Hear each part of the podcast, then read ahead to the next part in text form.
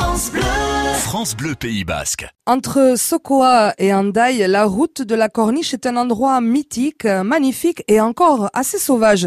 C'est aussi euh, une zone préservée puisque près de 90 hectares appartiennent euh, au conservatoire du littoral. À Neuskara, Erlaitza, c'est la corniche. Ce nom euh, corniche appartient au vocabulaire d'architecture. Il a été transposé à ce paysage très particulier, caractérisé par des falaises abruptes, fouettées par les vagues de l'Atlantique, avec des plages un petit peu secrètes, des criques et des rochers spectaculaires. Esponda, en basque, c'est la falaise, un escarpement abrupt. On dirait que la terre s'arrête subitement, comme si quelqu'un avait mis un grand coup de couteau entre la terre et la mer.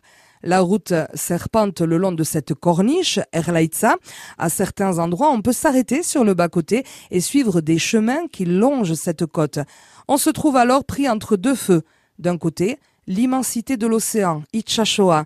De l'autre, la lande, l'Area, avec ses bosquets, des parfums qui se mélangent, les embruns iodés, la douceur de la bruyère, Chilara, ou des couleurs chatoyantes comme les genêts.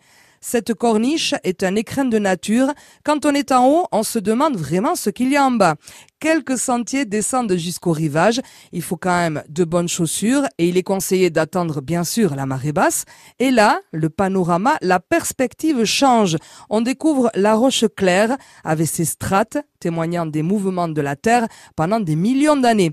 La corniche, Erlaitza, c'est une bouffée d'oxygène, un régal pour les yeux, une expérience toujours différente selon qu'il fasse beau ou que le ciel est à l'orage, selon la saison ou l'heure de la journée.